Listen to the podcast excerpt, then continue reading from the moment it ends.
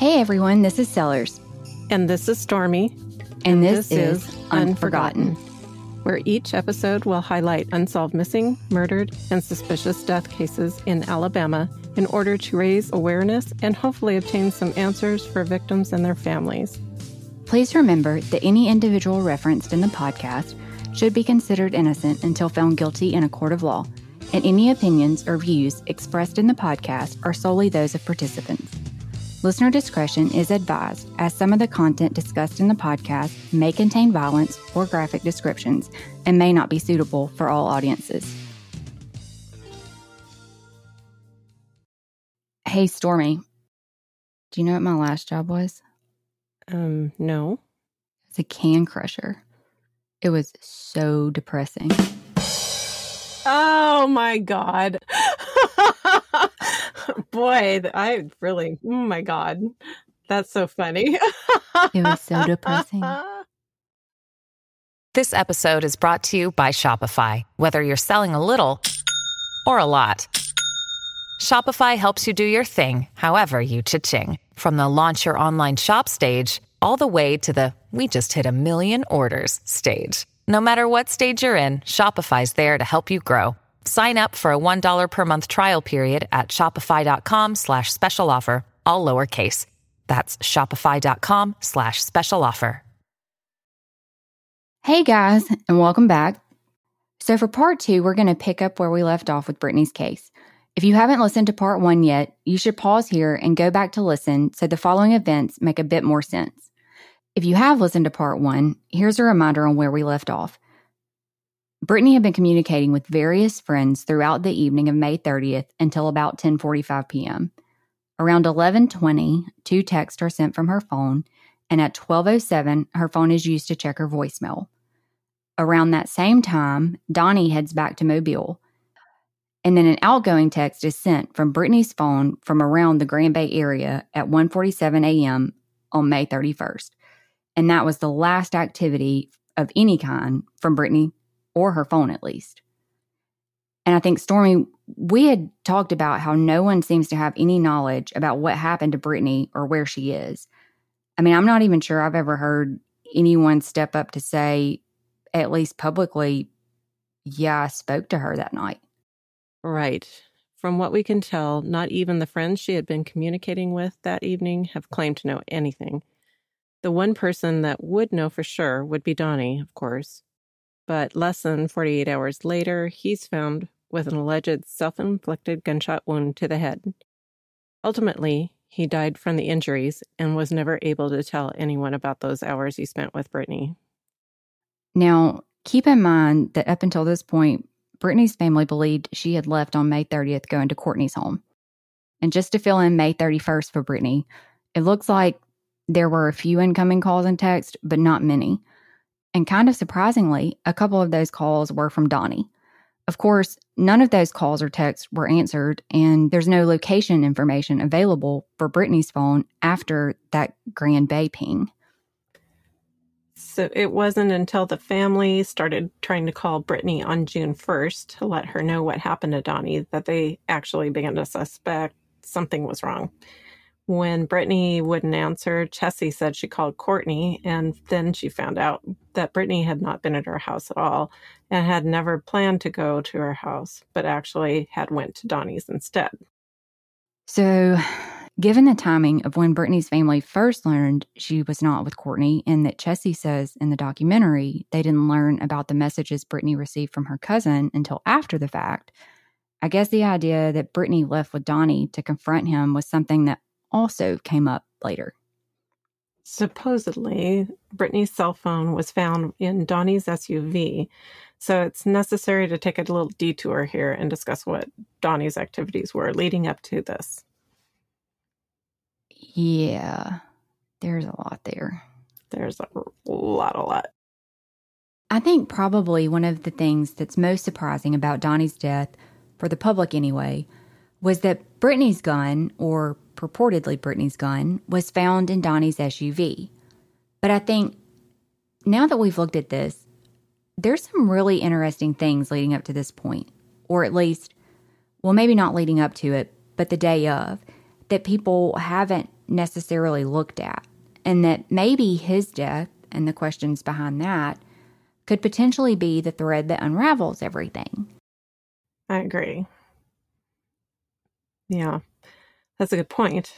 Um, I guess keeping in mind that Donnie's phone had no activity between 1:28 a.m. and 8:33 a.m. on May 31st.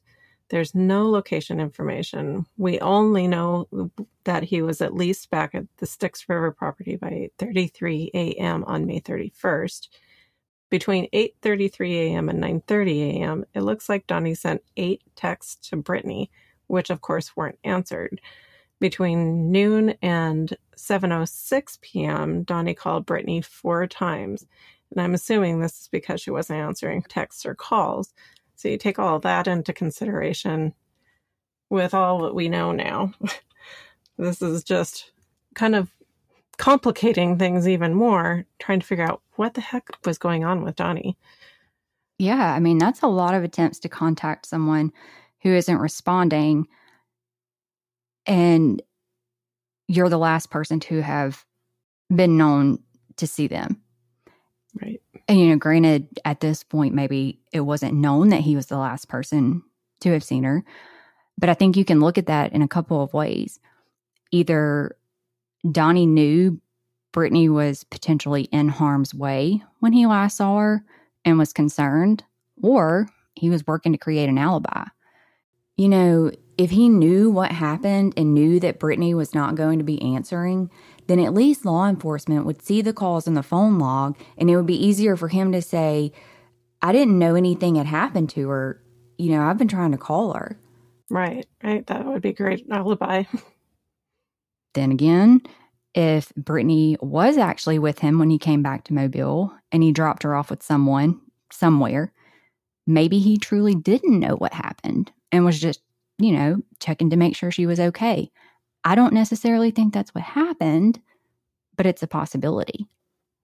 Right. And uh, of course, in a case like this, you do have to look at all the angles, especially since it's not known for certain whether that last message from Brittney's phone was actually a repeat text. Yeah. I mean, it could have been somebody who had her phone and thought, let me send this message, you know? to right. the last person she talked to. Um, it would have been nice if her phone had been recovered to settle that, but it wasn't. So here we are. Right. Someone knows where that phone is. I'd almost be willing to bet there's a few someones who know that. Someone's who could still talk, even. Yeah. Wonder who those could be. I have some ideas. So back to Donnie's activities. Our understanding is Wendy and their children spent the night with Donnie at the Styx River property on May 31st, and he took them to Jennifer's the following morning. Well, we get that understanding hmm. from hearsay, essentially. Um, you know, we don't, like we said, we don't have other cell phone records to prove that, but you just kind of have to go with what you got. But that's mm. the story, you know, as of now. I mean, I haven't heard any different. Have you? No, haven't heard anything different. I mean, we check up on this pretty often because this is just a crazy ongoing case. Right. So we know from Donnie's phone records that on the morning of June 1st, he started making phone calls around 8:21 a.m. And at 9:41, he sends two texts to Brittney. It seems to be his last attempt at getting in touch with her. Maybe the fact that she still hadn't responded to the previous text and phone calls and didn't respond to the two text messages he sent that morning sent him spiraling downhill. Hmm. I mean, maybe he knew if he didn't already that Brittney wasn't going to be responding. If you take that in conjunction with the fact that he had a meeting scheduled with Winberg that day. That seems pretty likely. According to location data, Donnie was at or near the Styx River property until at least 941.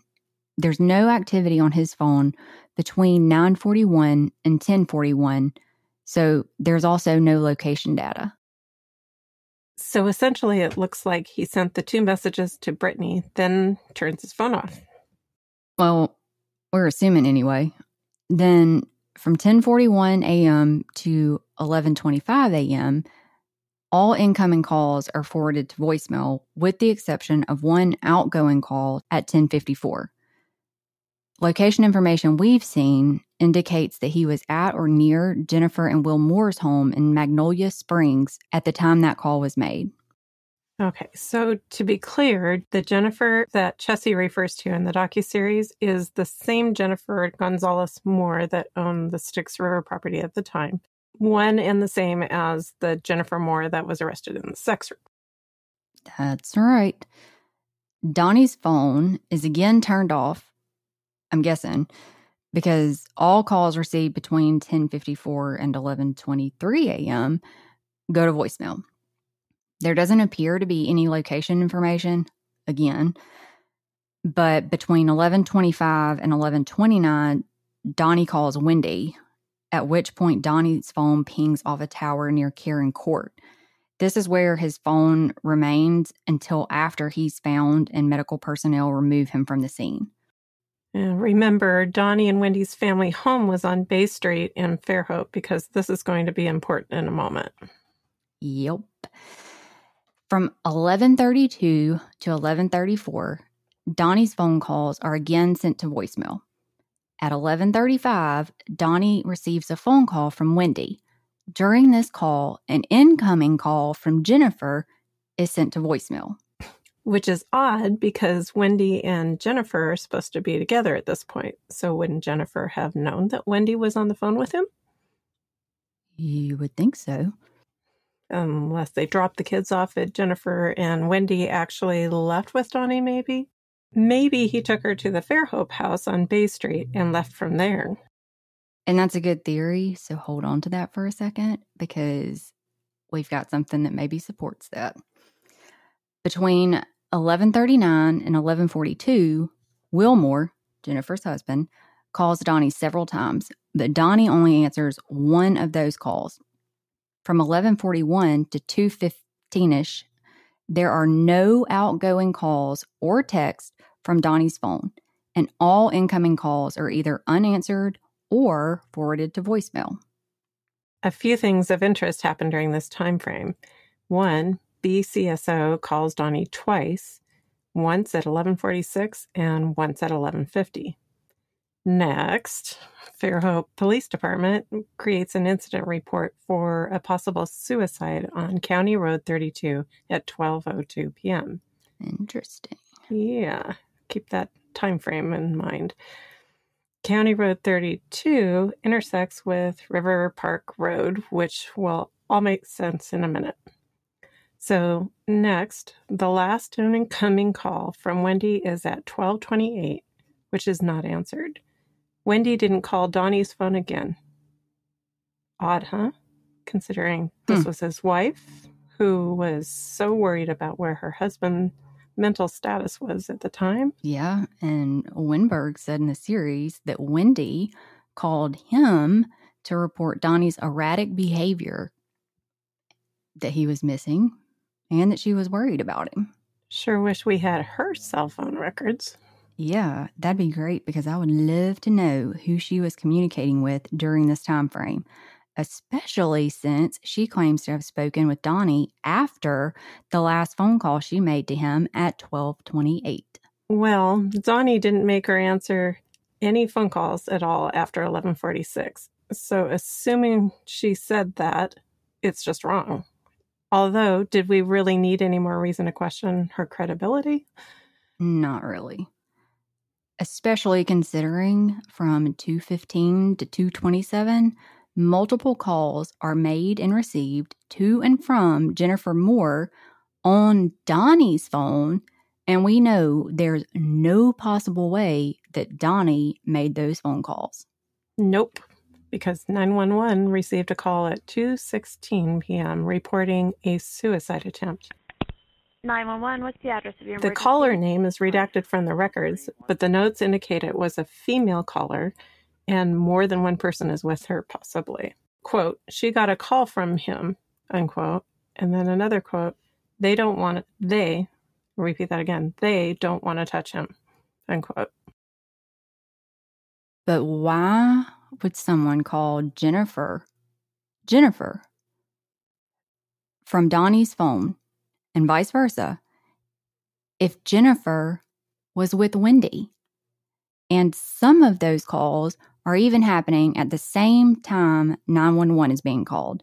It doesn't make sense unless it's someone trying to conceal the fact that they're there. Using Donnie's phone was a means to do that.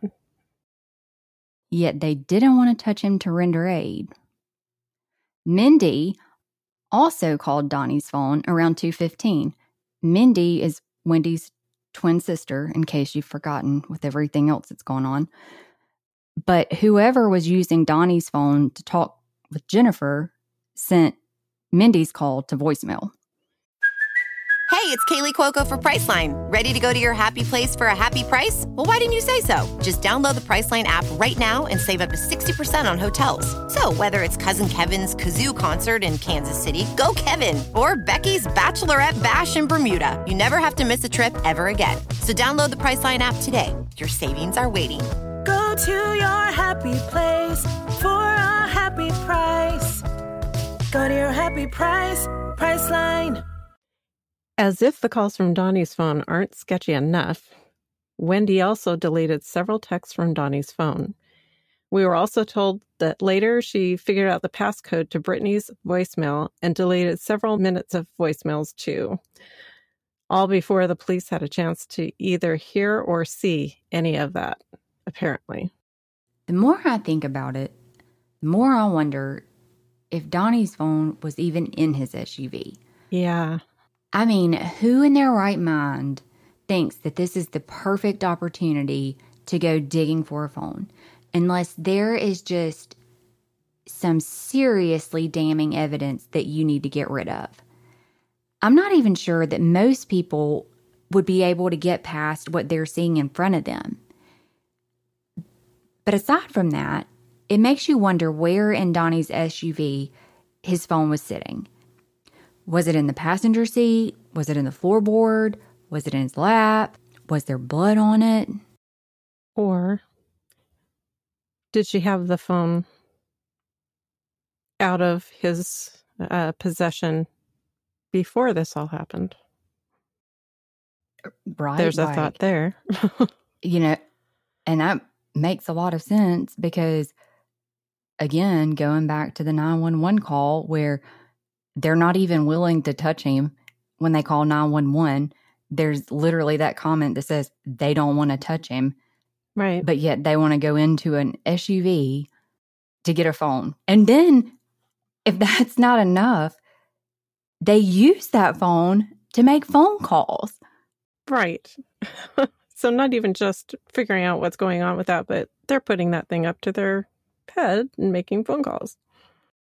And then here you've got law enforcement who, up to this point in time, had planned, according to the records, according to Eric Winberg, to meet Donnie to arrest him that day related to the child sex abuse investigation. Yet, Wendy walks away with this cell phone and takes it to Florida and back. I mean, who knows really whenever law enforcement did finally actually review it. But did nobody think while they're over here, they've towed the tow truck, I mean, towed the SUV to Robertsdale for impound. They've put the evidence that they've pulled out into the storage locker, and nobody thought, hey, what happened to his phone? You know, she did call Eric Winberg and say, that he called her. They knew he had a phone and nobody thought, oh, crap, we don't have this phone? Or did they see these other phones that they've logged in there and think, oh, that's probably them? And on top of all that, if they knew Donnie was involved in the sex ring things, that um, they had to know that Wendy was involved as well. I can guarantee that she was already under investigation. So she's standing there, a party to this incident, and she also has a cell phone in her hand. They may not know whose it is, but she's actively using it at the scene. So why would they let her leave with that? it just blows my mind. I mean, at what point did they realize, oh, wait, we don't actually have we don't actually have the phone that he was using. Right. We've got phones here, but they're essentially burner phones. Where's the one that he was making the calls supposedly from? Oh, or obviously he was making them from because we have the cell phone records, but you know, the one that she claims that he called her at one from when he didn't, we know he didn't make that call, but it I'm mind blown. Like that she just is allowed to walk away.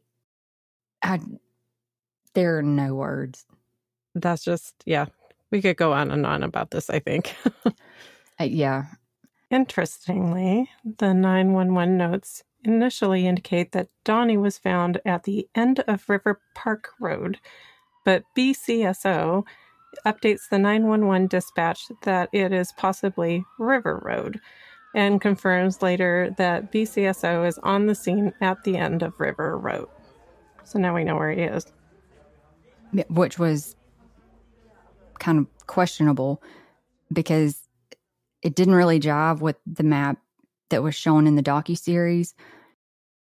For one, that map wasn't really accurate, and it's hard to tell because there's not any street names on it. But if you pause that, I know that's a lot. But we've watched this several times.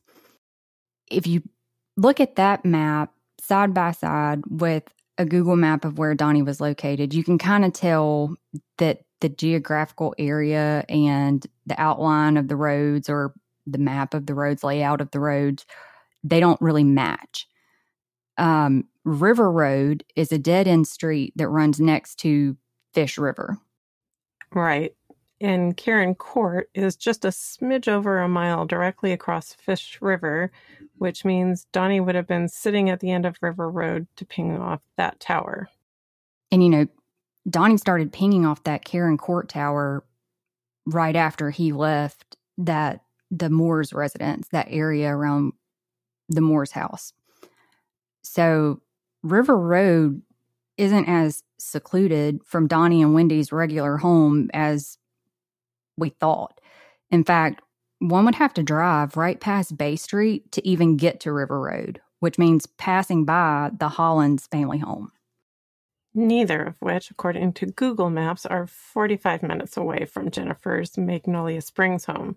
They're actually just 10 miles from Jennifer's home, making travel time maybe a little over 15 minutes, definitely less than 20 minutes for sure. Another interesting thing is that there's a screenshot of a post from Mindy that we've seen floating around. And it says, Wendy found Donnie about an hour and a half after he dropped her off at Jennifer's.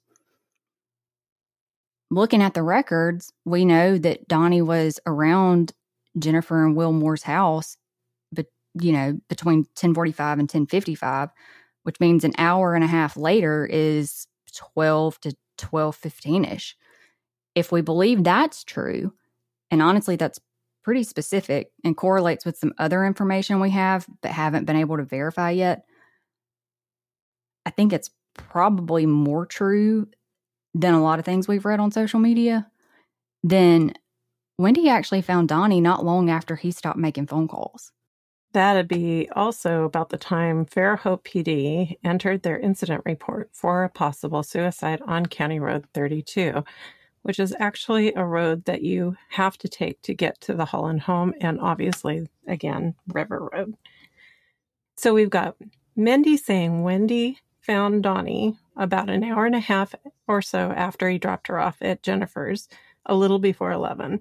We've got Fairhope entering an incident report at 1202. We've got a bolo going out somewhere around the same time.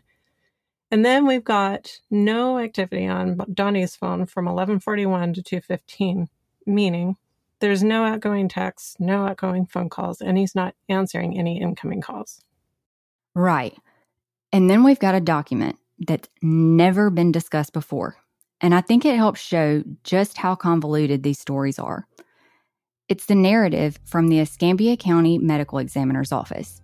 It says on 6 1 12, at approximately 1300 hours, or 1 p.m., the decedent, that's Donnie Holland, reportedly called his wife, Wendy, and told her that he was not going to an interview with BCSO and that he was going to, quote, jump off a bridge.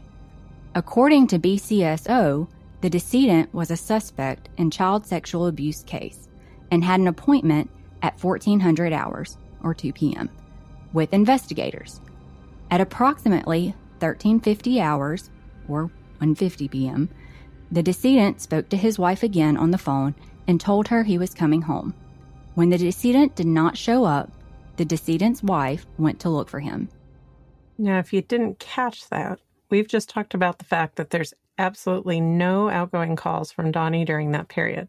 So apparently she just made that time up, or someone did. And can I just point out that Wendy said he was coming home, but didn't. And that's when she went to look for him. She didn't say Jennifer's, she said home.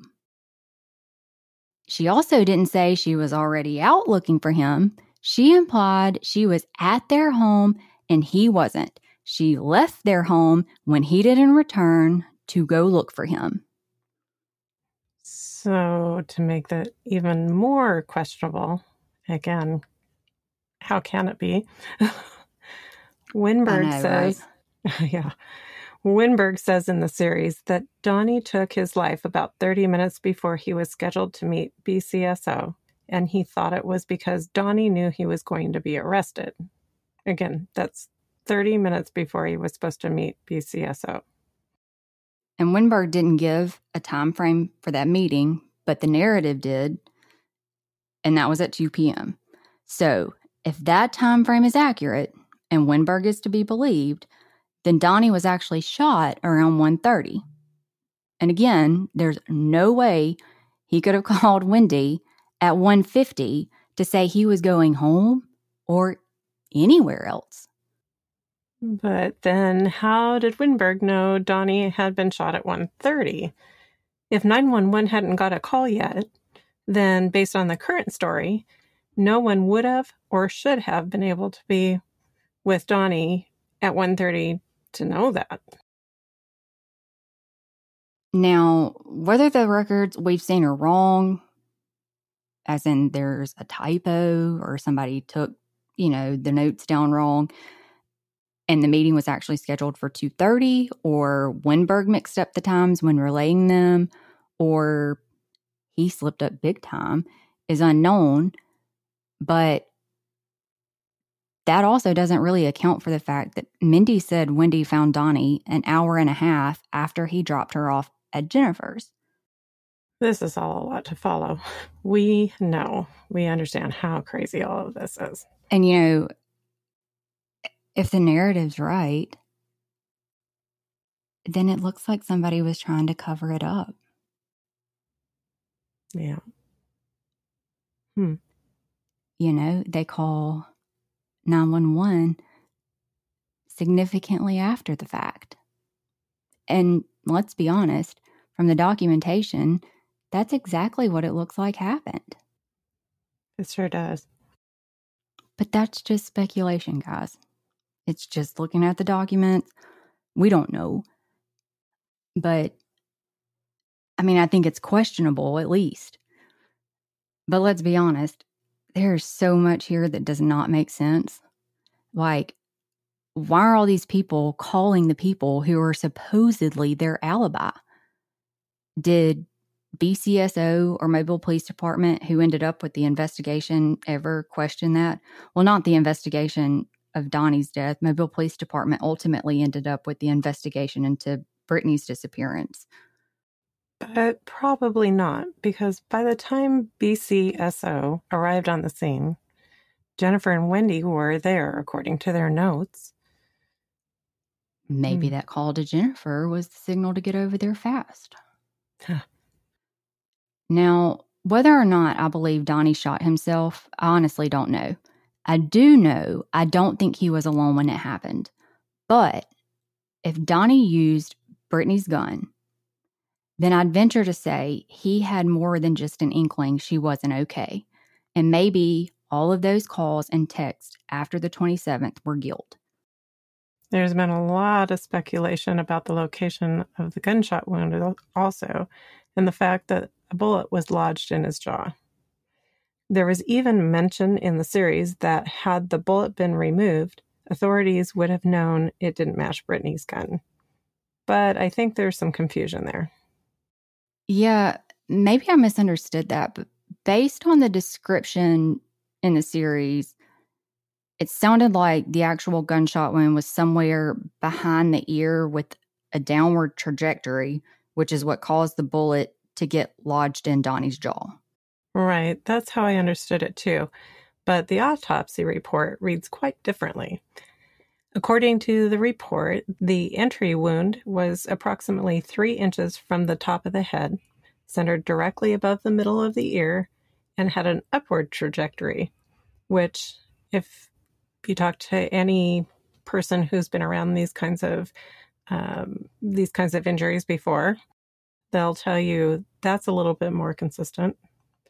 Um, that the behind the ear thing is not so consistent with what stories they know. The BCSO records, you know, also say that Donnie was observed laying back in the driver's seat and that there was another vehicle parked directly beside the Suburban, which is what Donnie drove, facing the same direction, almost window to window, and that it was only a couple of feet away. So very Wait. close. It was close enough that the officer that wrote the narrative felt need to put a pretty good description in there. Going back to your comment on the autopsy report, there was no mention of the bottom jaw at all in the report or that any bullet or bullet fragments remained. In fact, the autopsy reports removing the bullet fragments from the left parietal lobe of Donnie's brain. Those fragments were later sent to the Alabama Department of Forensic Sciences, which actually notes receiving multiple items from BCSO, including a vial labeled in part Holland Donald projectile, which contained one white gauze labeled in part Holland Donald brain, containing one fired metal bullet jacket fragment and two lead fragments, which means that the bullet was not actually lodged in Donnie's jaw, nor was it left in there. They also said the fragments were consistent with the type of ammunition used in the Raven handgun that was purported to belong to Brittney. Not so shockingly, the only other item of Brittney's found from the night she disappeared was purportedly her cell phone battery, and it was also in Donnie's SUV. It was discussed in the series that Wendy found the battery in the SUV after Fairhope PD released the SUV. But I'm not sure Fairhope ever actually had custody of it. I'm not sure that they did either. But if that's true, how did they end up with it and why? I mean, according to the BCSO records, Winberg followed the tow truck to the BCSO in Robertsdale, where it was stored along with any of the evidence collected. My understanding is BCSO handled the investigation into Donnie's death primarily because they had the pending criminal investigation, which is also something, by the way, that Chessie says she had no knowledge of until after the fact. But if you think about the things that were said in the series and really look at the timeline, I mean, really look at it, how is that possible? I wondered about that too. I mean, in the first episode, Winberg says he interviewed Donnie on several occasions in person and on the telephone, and that Donnie had failed a polygraph. To be fair, Winberg participated in the documentary on his own accord. It was stated in the beginning that neither BCSO or MPD participated. So there could have been some self serving motives for Winberg agreeing to be interviewed, especially since he'd been criticized for the work he'd done on the investigation. Exactly. So maybe set aside his statements for just a minute. Chessie herself said that her brother Scott was the one that blew the case wide open. Scott had been living in a different state and needed a place to live when he took a job here, so he moved in with Wendy and Donnie. While he was living with them, he reportedly began noticing things going on, um, such as discovered a sexually explicit message on Donnie's daughter's computer. The same daughter that messaged Brittney on Facebook, I believe. I think so. Chessie stated that Scott went to the police with this information, which happened in February of 2012, according to the series. This was obviously reported to BCSO because Winberg was assigned to that investigation in March. Then I guess Winberg starts looking into it pretty quickly if he's able to talk to Donnie on multiple occasions. And, you know, I had to rewind and listen to this a couple of times to make sure I heard it right but it said that Scott called Chessie and told her the police were coming over and he needed somewhere to live. So she invited him to come stay at her house. And then she said, for quote, three days and nights, we sat in my living room without sleeping, eating, or anything. While Scott told her everything he'd found and that he'd been playing detective for months. There's not a date or time on when that occurred, but that had to be around the time that Scott filed the report. Right. So if that occurred in February or even March after Winberg was assigned, then there's no way she learned about what was going on after Brittney's disappearance. And if you go back to the messages between Brittney and her cousin that we discussed in part one of episode one, Brittney had some idea of what was going on before receiving the message from her cousin because Brittney's response to the first message was, Tell me what's going on. I don't know what's true in what you said. So either someone had talked to Brittney or Brittney had overheard some conversations. She had an idea about the allegations and she was just trying to figure out, sounds like, whether or not they were true, what her cousin had said, and maybe to what extent people were involved. Right. Hmm. Perhaps there were certain things Chessie didn't know, but I'm not at all sure I believe that she didn't know there was an investigation, especially with the way that she describes the relationship with Brittney. It seems like a big thing to have been kept a secret, and factor in that she obviously talked to Scott about it. Yeah. I mean, I think it's pretty clear that nothing about Brittney's disappearance and Donnie's death, to be frank, is clear. Now, after Donnie's death and after the public became aware of the child sex abuse investigation, Brittney's disappearance began to take a backseat. The arrest and subsequent trials stayed in headlines over the next couple of years, and many, including her family, remained hopeful that information related to Brittney's whereabouts would come to light during the trials. Unfortunately, that didn't happen. According to the documentary, it would be almost two years before a search occurred on the actual Styx River property. Ray Mooney with Klaas Kids stated they were the first to search the actual property in January of 2014. It appears the general area surrounding that property was searched, or was at least in the process of being searched, but once the investigators learned the last ping actually occurred in Grand Bay for Brittney, they basically decided that meant Brittney had not stayed in Baldwin County and the focus shifted to Mobile County. Hmm. Over the past 10 years, numerous searches in various areas have taken place, but none of those searches have led to Brittney being found or uncovering any other information about what happened to her. Once the trials were over, News stories took over headlines, and Brittney's disappearance quickly and quietly slipped into the background. It's sad to say, but it's not surprising that Brittney still hasn't been found over 10 years later. When you look back through the interviews and articles and documents, they all have conflicting dates, times, and recollections. I think it would be overwhelming for any investigating agency taking it on, especially if it's had as many detectives as her case seems to have. I mean, think about everything that we've went over and how confusing it is if you haven't really looked at it as much as what we have. It's not something you can just sit down and look at and automatically get it. It doesn't mean they shouldn't look at it though. Exactly. Brittney still has family that loves her and a daughter that's growing up without a mother. I miss her. They deserve answers and they deserve to bring her home. Brittney needs and deserves to be brought home. Mom, I love you.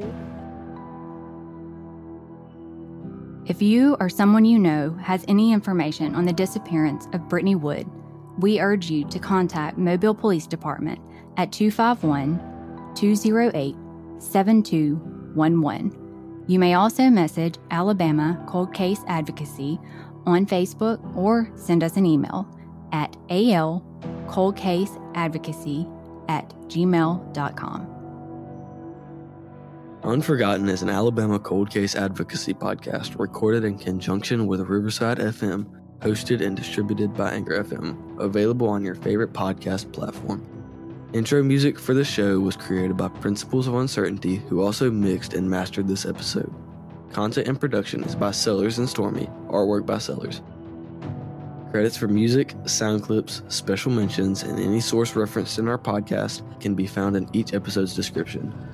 We hope you will join us on all the major social media sites and continue to raise awareness of our Alabama cold cases. Until next time, thank you for listening to Unforgotten.